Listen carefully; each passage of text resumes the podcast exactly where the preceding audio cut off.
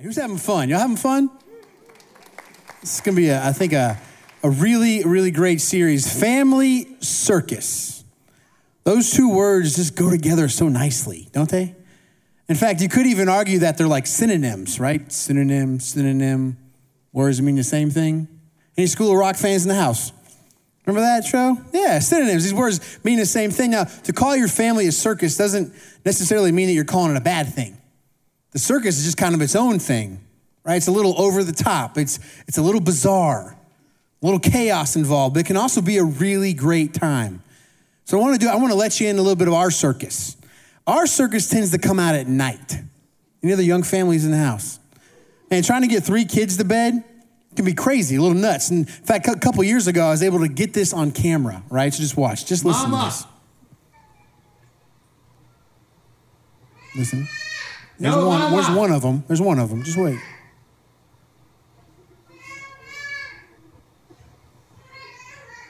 No, my mama. Mama, come see me. Oh, just wait. This gets great. Quiet, Gigi. Mama.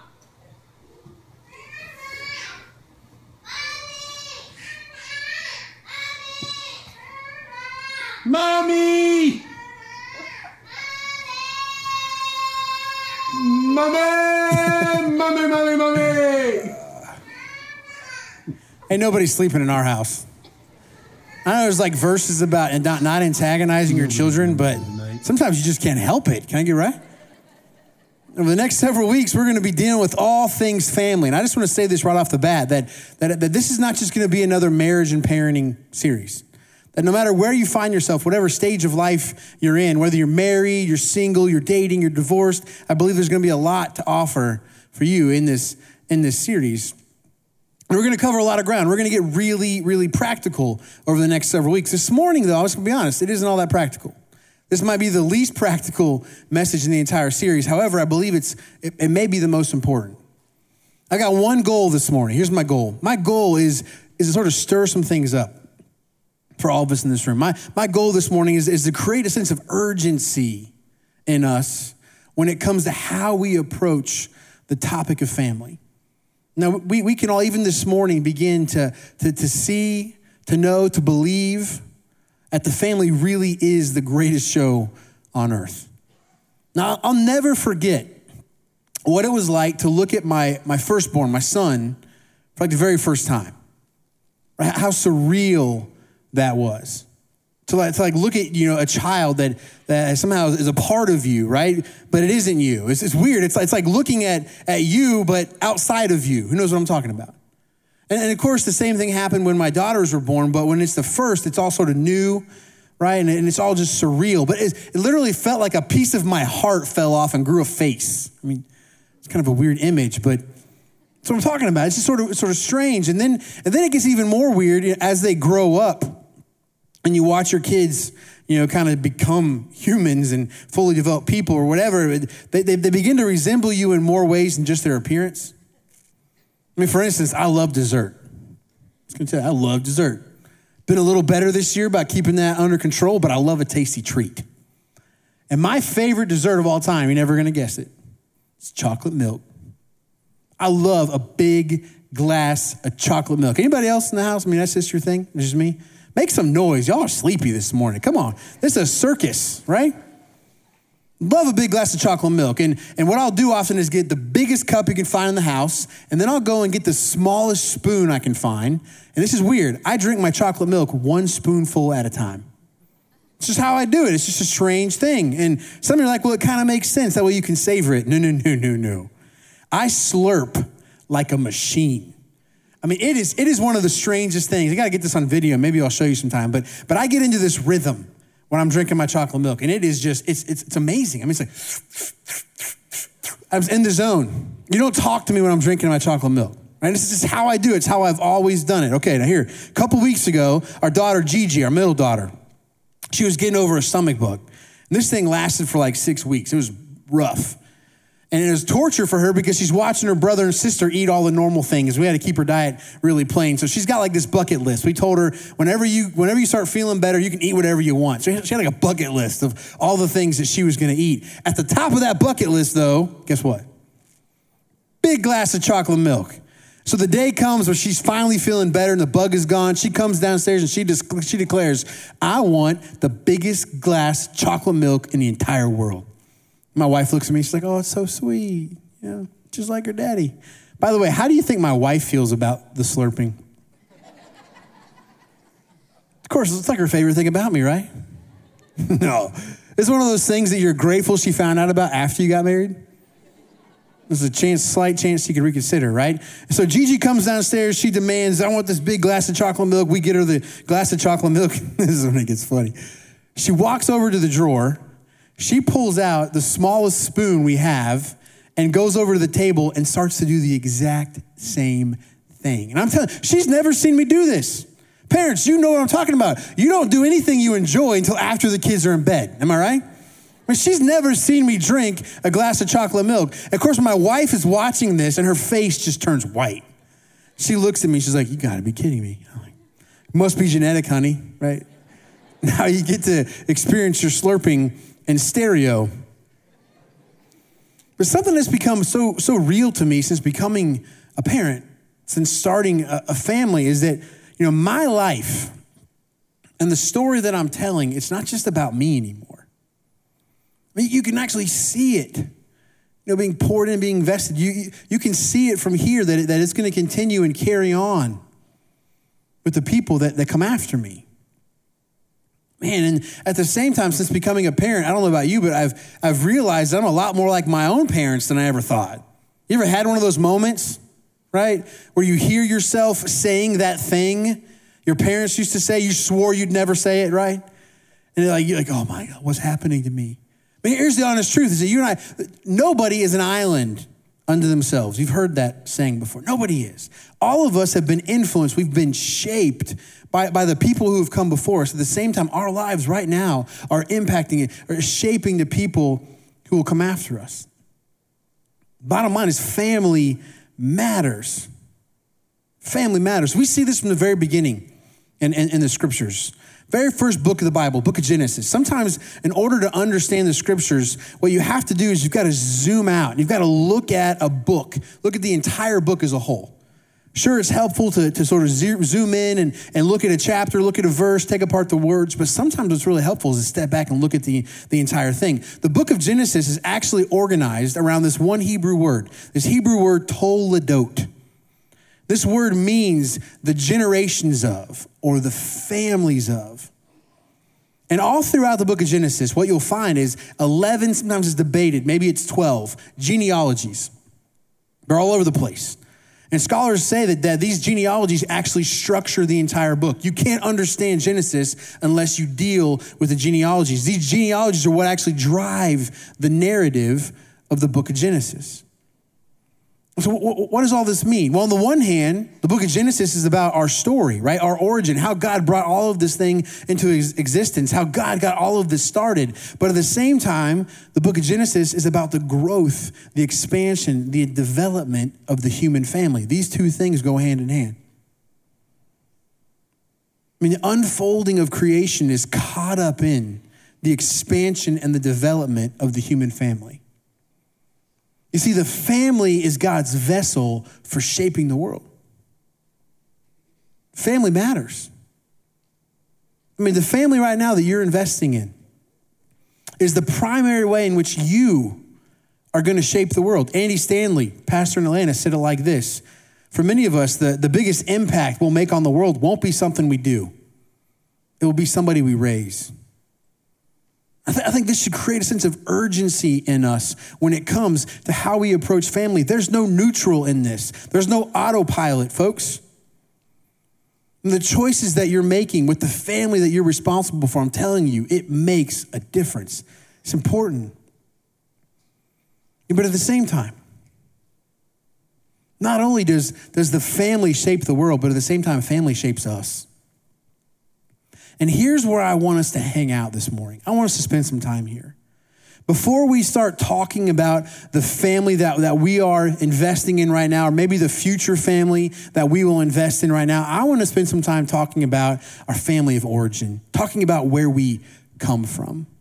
Because all of us have been shaped, every single one of us. Chances are, if you were to get quiet, you were to get honest take a good long look at how you live, the choices you make, how you see the world, what matters to you, I promise, here's what you'll find. You'll either find it's all being driven out of desire either to be just like your family or a desire to be nothing like your family. It's because family shapes us. I, remember spending time with this couple who shared this image with me that I think captures all of this really well. It was a couple that had just gone through some really heavy stuff, really heavy stuff. And a lot of it had to do with some family dynamics, but, but they, they both came from different backgrounds. Right? The, the husband came from a pretty dysfunctional place. His family was, was a mess, not a lot of health there. The wife, though, was a complete opposite, came from this really strong family, great background. And this chaos sort of came up, you know, in, in, in, their, in their family. And the guy was sharing with me, he gave me this image that I think helped to sort of capture the role family played for them. He said, you know, it was weird. It was like I saw my wife and she was standing there on this, this sort of foundation, this big concrete slab. It was thick and it was solid. And, and it was like all this, this weight suddenly dropped out of the sky and it landed on her shoulders. But she had this place to stand. Like she had this place to put her feet, this thing to push off of, and she was able to hold it there. She was able to, to deal with it. It's like, but then, there was me. I was standing on this on this floor. I don't know what it was made out, of, but this, this weight fell from the sky, and when I caught it, it was like this trap door opened up underneath my feet. I didn't have anywhere to stand. All I could do was fall. I think for a lot of us, that's a, that's a really strong picture of the role family can play in our lives. I mean, for some of us, when, when stuff gets hard, we, we have this place to run to, don't we? We have these examples to look through, these strong people, these folks that we come from. We've watched them endure difficult things. Then there's some of us, man, if we're honest, family is like a black hole. It's this thing that constantly sucks us in, sucks us back. In fact, most of the, the, the drama in our life has to do with our family, doesn't it? It's a strong picture, I think, of the role that family, family plays. I want to say a word real quick to those of you who come from that strong family. I want to say something to you. Don't take that for granted. Cherish that. Honor that. Be grateful for it, especially young people in the room. I, want to say a word to you. There's, there's this season in our lives, isn't there? Teenage, whatever you want to call it, young adult, or for whatever reason, it's like we think our family's lame and then other families better, right? Or, or there's just this thing for some reason, no matter what, we just we, we don't want nothing to do with our family. I think it's it's normal. It's a part of development. It's it's fine. But I do want to caution you also that it, it can be dangerous to get far, to remove yourself from a strong family. Because there's real strength there you're gonna need one day. You're gonna need it. And those of you who, who find yourself living in this legacy, you, know, you look back and you see all these strong women right? This legacy, you know, like guard that. Guard it. Be intentional about handing it off to those who come after you. It doesn't happen by accident. You know that. Like be intentional about that because here's, here's the thing families like that, families that are strong like that, not only are they an advantage to the ones who, who, who are a, a part of them right now, but, but I don't know if you've noticed this or not. These families often become havens, safe havens, these safe places for people who don't have it. It's like, it's like that one house in your neighborhood growing up, man. You loved to be there, didn't you? You like being there more than like being in your own home. If that's you, do me a favor. Don't be embarrassed by that. Guard it, share it, cherish it. Be intentional about seeing it, seeing it handed off, seeing it passed on. Now, most of us in this room, we're somewhere in the middle of all that, aren't we? Like our families are like equal parts health and dysfunction. Our, our foundation we're standing on is kind of like wet concrete, isn't it? And there's parts of it that are solid that you can stand on, but then we also know there's parts, there's people. If you get any, anywhere near that, you're going to get stuck. That's what, what, our, what, most of our families are like. And, and what I want us to do more than anything, I want all of us to walk out of here this morning again, with a sense of urgency, to begin to try and understand the type of family we come from our family of origin, to try and understand with more clarity the, the, the, type of family system we grew up in that influenced us. And we don't have time this morning to unpack all the different family dynamics and different family systems that, that we often come from. And so here's the deal I want you to write this down. The next two Wednesday nights, we're going to have a class up in the chapel. 6:15 to 7:30. David Olshine, y'all know David Olshine, right? Myself and Trevor Miller, we're all going to spend some time together up in the chapel, and we're going to sort of walk through the various family systems that many of us grew up with. And we're going to begin to wrestle with how do these shape us, right? How do these influence the way that we enter into future relationships? How do these family dynamics begin to influence us for good or for bad when it comes to sort of the type of marriage that we have, right? Or, or how we raise our kids. It's going to take some time. So the next two weeks, I'd love to see you up there spending some time with us. But more than anything, here's what we have to understand we got to deal with this stuff.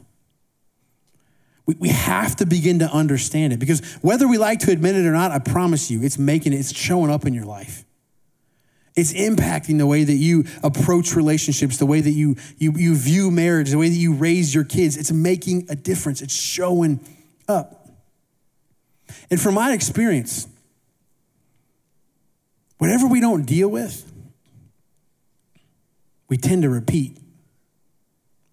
Whatever we don't deal with, we tend to hand off to the people who come after us. This is something we see over and over again in the scriptures. I mean, if, if you open the Bible trying to find an example of a healthy family, you're going to be severely disappointed. You, all the families in the Bible are nuts. I mean, they're nuts. I mean, David, take King David, a man after God's own heart. He and his son start a civil war over an issue they have. I'm serious. The first civil war in the history of the nation of Israel is over a father son issue. And if you read the story, you're like, I feel like they could have resolved this a different way. or take Jesus' family, for example. His parents left him at the temple in Jerusalem when he was a young boy. They're halfway home before they realize he's not there. And at this, this point in time, he's maybe like their only kid. It's like Home Alone or something. It's like Jesus was the first Kevin McCallister.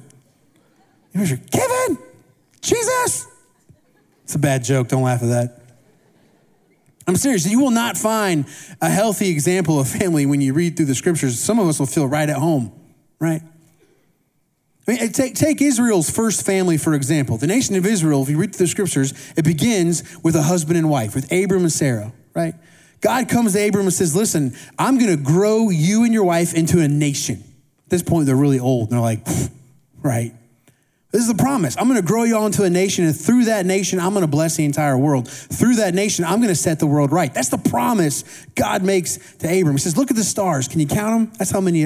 That's how many descendants you're going to have." So he makes these unbelievable promises. Well, in the same chapter, we're told that this famine strikes the place where, where Abram's living, and he has to go to Egypt. Egypt's the only place that has food. And so he goes down to Egypt. And when he gets there, he has this really awkward conversation with his wife. This is kooky. He says, Listen, listen, baby, you're good looking. I mean, you're fine, right? You're beautiful. And here's what I'm afraid of. I'm afraid that when we get to Egypt, all the Egyptians are going to notice how pretty you are, and they're going to kill me, and they're going to take you for themselves. So here's what we're going to do. This is crazy stuff. He says, We're going to pretend that you're my sister. Let's just tell them you're my sister. That way it'll go well for me, and they'll make sure not to hurt you, not to harm you. This is what they do. It's bizarre, isn't it? They go down to Egypt and they tell everybody that, oh, that's just my sister. And sure enough, she even catches the attention of Pharaoh. Pharaoh sees how beautiful this woman is and he calls her to himself. Thankfully, when she gets there, Pharaoh starts getting sick. He gets all these diseases and he realizes she's a married woman. He connects the dots and realizes they, they've been lying the entire time. It almost blows up in Abraham's face and they kick, kick him out, they send him away. That's nuts, isn't it? It's a little weird. Well, guess what? 14 chapters later, Abraham's son Isaac does the exact same thing. The exact same thing. A famine strikes, they have to go into a new land, land of the Philistines. Same fear. I'm afraid they're gonna think you're so pretty, they're gonna take me out. And so he tells, Let's lie about this. And again, it almost it blows up in their face. And so what we see in Israel is there's this seed of deceit that gets sown. They lie. And what you see is it gets passed. It gets repeated from generation to generation. It's one of the things we see in, in the Bible is that, is that there are these generational patterns of dysfunction that get handed off, that get repeated. Some people call these curses, they call them generational curses, and I feel like it's a little, little distracting, but what it is, is it's these patterns of dysfunction, patterns of brokenness that tend to repeat themselves over and over again from generation to generation. And so, so Isaac has these two boys, right? Two twins, Jacob and Esau. You know what Jacob's name means? Deceiver. How would you like that? Boy, liar, right? It's your name, deceiver and he lives into it. Later in life, when his dad gets old, he can't see. He lies about who he is. He, he pretends to be his older brother Esau. He lies to his father, tricks him into giving him the blessing of the older son and the inheritance that goes along with it. This lie almost tears the whole entire family apart. So it's this seed of deception you see repeated. If you were to look through your family, just look back through the generations, one of the things you'll probably notice is there's pattern of dysfunction. There are these similar things that show up generation after generation, repeat themselves until somebody wakes up to it. Until somebody has the guts to stare it in the face. Until somebody finally says, you know what? It's enough. Stops here. It's not happening anymore.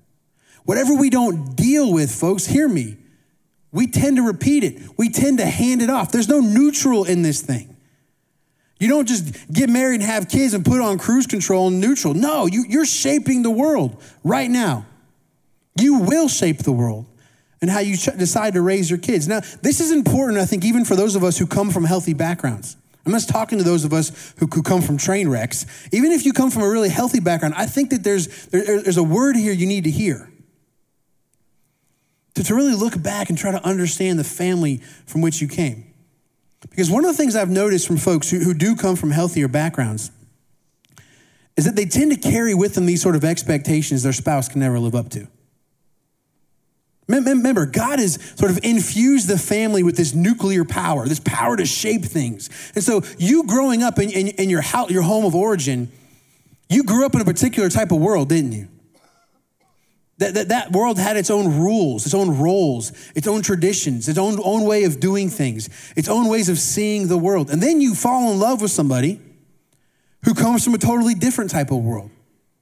They've got different traditions, different roles. You know, you put white lights on the Christmas tree, they put colored lights on the Christmas tree. This is different. Men and women, husbands, uh, fathers and, and mothers play different roles in these families, right? And then you decide to get married, what happens? These worlds do what? They collide. And a lot of conflict within marriage has to do with this sort of difficulty of merging these two worlds together, of learning to live by, by different rules. And like I said, a lot of you that, that you come from these healthy backgrounds, which is great, what you do sometimes is you carry these expectations from your family of origin that your spouse can never live up to. I, mean, I wonder how many of us in this room right now, if we were honest, and we feel like we're always living in the shadow of one of your in laws. Don't raise your hand. You know what I mean, right? It's like whenever there's a problem, who do they call? Right? You feel like no matter what you do, you, you, can't, you can't recreate how it was for them growing up. You can't make it that good. The Bible speaks about marriage in terms of leaving and cleaving. It's a nice rhyme, which is cool, right? What's talking about? Well, when you get married, what you're doing is you're committing to leaving the world you grew up in, to leaving the rules that you live by in your family of origin, and you're committing to creating a brand new one with your spouse. Now, it doesn't mean you leave all that behind. Right, a lot of that, it's, your place of strength. It's, it's where you look for an example. It's good. You hold on to some of that, but you're not committed to just recreating it. You're committed to creating something new with your spouse. So all of us, I'm telling you, there needs to be a sense of urgency. I guarantee you, if you if we were to spend time together, you with me, you and your spouse or whoever it is, and we're trying to unpack you know, some of the, the conflicts you have. I know y'all got some, right? Some of y'all got in a fight on the way to church today. A lot of this, some of this has to do with the fact you don't look at this the same way. You come from different families, you come from different worlds. Really, what it's about is beginning to create a new one out of those two.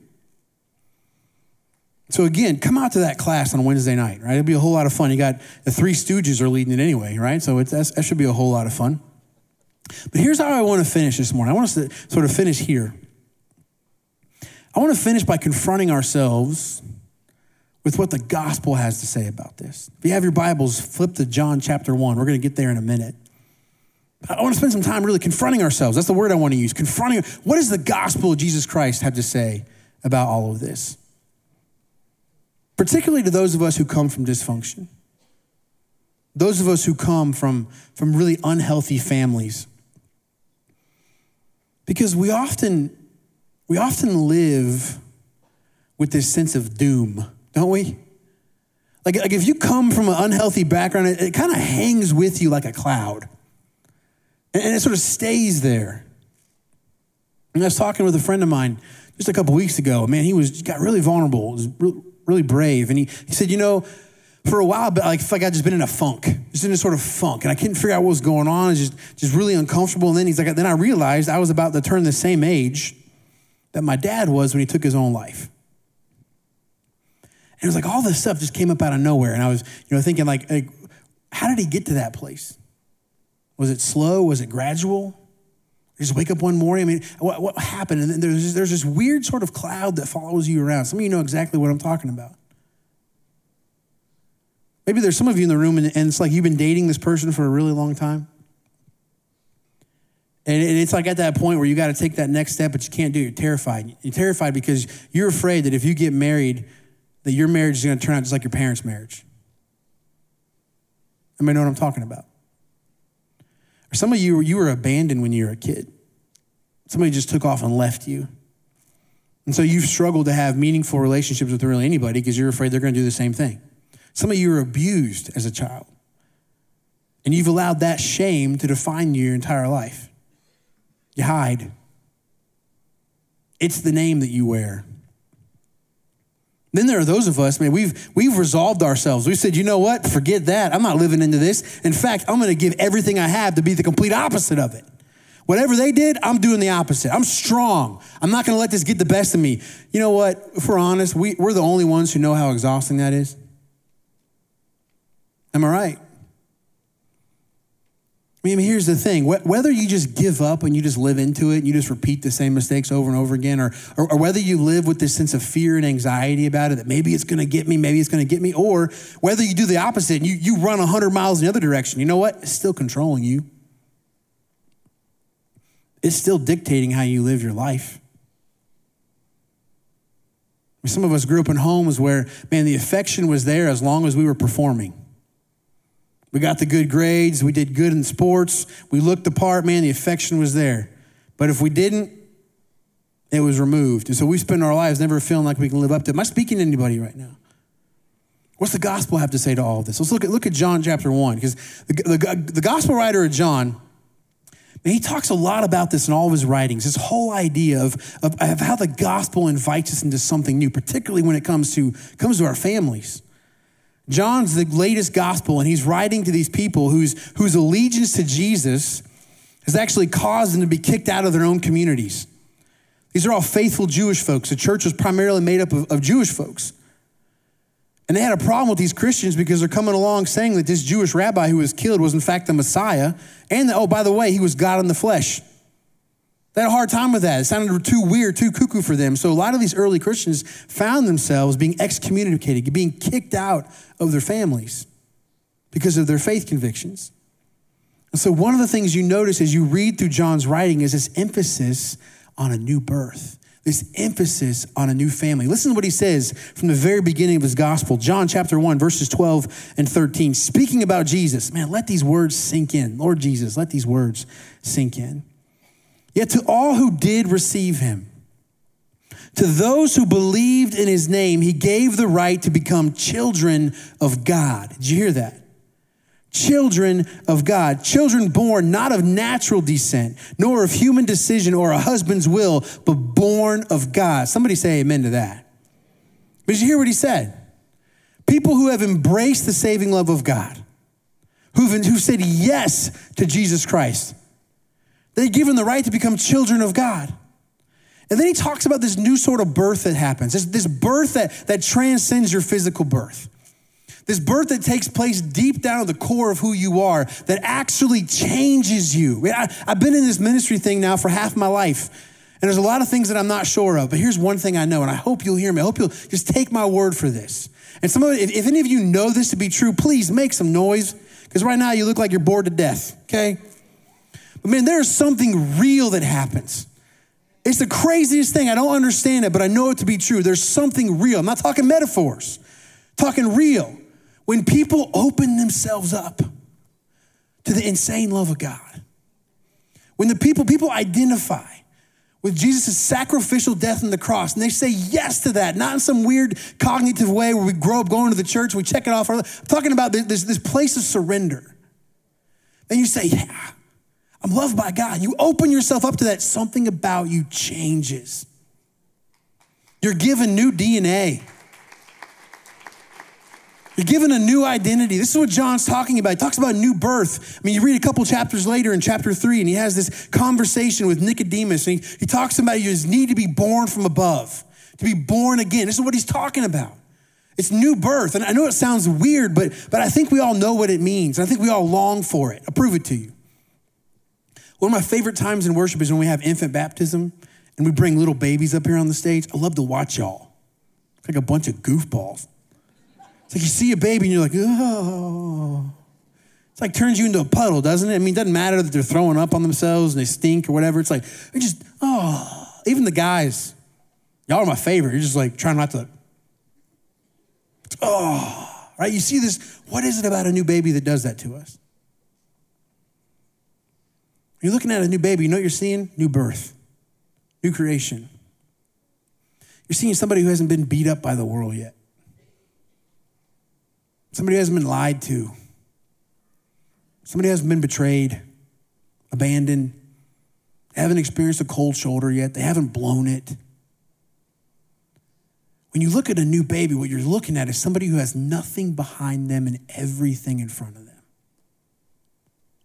I'm here to tell you today this is exactly what's offered to us in Jesus Christ new birth, new creation. But here's the question it's like John said to those who believe this.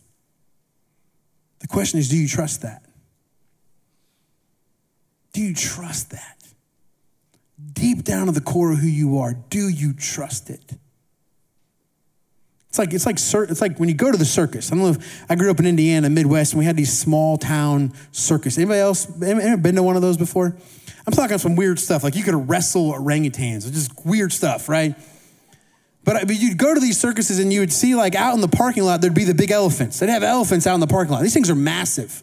I mean, you're next to an elephant, there's just power. These things are just huge. But what's weird is they don't go anywhere. They just stand out there in the parking lot. They barely move. They just kind of sit there. And there's not much holding them in place. When you look down, it's literally, it's like this tiny little chain on their ankle that's attached to this little bitty peg in the ground. If that elephant wanted to, could rip that out of the ground, just take off, go wherever he wanted. But he doesn't do it. You want to know why? Ever since that elephant was a baby, it's been taught that chain has power over him. That anytime you feel that resistance, there's no use in fighting it. You're stuck. That's where you're going to stay. You're not free, you're here to perform. Ever since that elephant was a little baby, that chain was there. And that chain taught them you're not strong enough. When you feel this resistance, no point in fighting it. This is where you're going to stay. This elephant continues to believe that even when it's not true anymore. Hear this good news. In the name of Jesus Christ, that chain has no power over you. In the name of Jesus Christ, you can experience new birth. In the name of Jesus Christ, you don't have to repeat the same mistakes your parents did. In the name of Jesus Christ, that shame and guilt you carry with you as a child who was abused by the people you trusted the most doesn't have to have the last word and the final say over your life. In the name of Jesus Christ, today doesn't have to be like yesterday. Y'all make some noise. Come on. It's the truest thing I know. And I know a thing or two about this. I look back over my family, I see a pattern.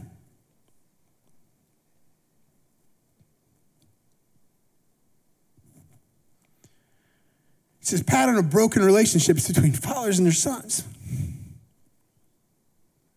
I got a half brother. I've never met him before. He and my dad lost relationship before I was born. For the past four years, various reasons. I don't have time to get into them. It's complicated. It's not all one person's fault, but my dad and I don't have a relationship anymore. I got a nephew, and I've never met him. He reached out to me a couple months ago. It was the weirdest thing. It's my half brother's son, and he's he doesn't talk to his his dad anymore. And like ever since we had our, our firstborn, my son Rowan, I've lived with this fear, sort of anxiety that no matter what I do, that's what's going to happen to us. It has nothing to do with the reality of the situation. I mean, like I know my son's crazy about me. We have this great relationship. He's my buddy, but but I live with this weird fear. It's kind of back in my mind. It's like no matter what, this is where it's, it's where it's headed. It's, just, it's, what, it's what our family does. But I'll be honest, over the past several months, now, I know I'm a pastor, I'm supposed to have all this together, but this has been, man, over the past six years, it's been there. But over the past several months, I'm having a conversion moment. I'm beginning to realize that that, that doesn't have to happen. We're not destined for this. That, that I can experience a new birth here, that I'm a new creation. I'm, I'm, I'm more than the sum total of what's happened before me. And you're gonna ask me, what'd you do? What was your trick? You know what? I started trusting the gospel. I started believing that it's actually true, and I'm beginning to realize, you know what? I'm actually a pretty great dad. I don't got it all figured out. I make my mistakes, say I'm sorry a lot. But my son's crazy about me.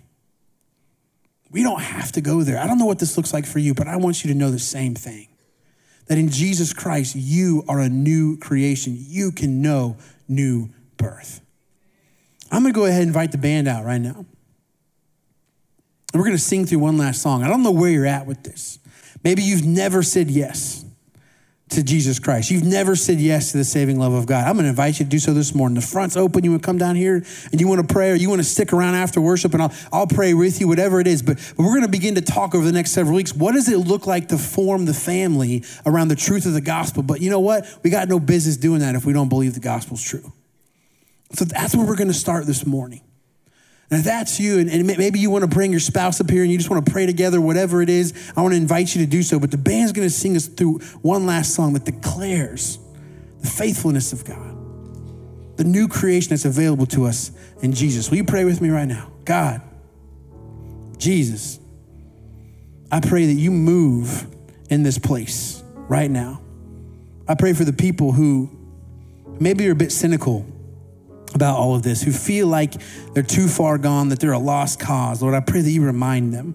The resurrection declares there's no such thing as a lost cause, that you bring life from dead places. I pray for the people in this room, maybe who have been drifting when it comes to their investment in their family. Lord, I pray that you wake them up.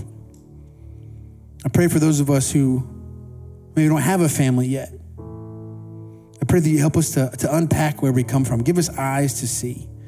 But Lord, right now in this place, move among us, do work in our lives. It's in Jesus' name we pray. Amen.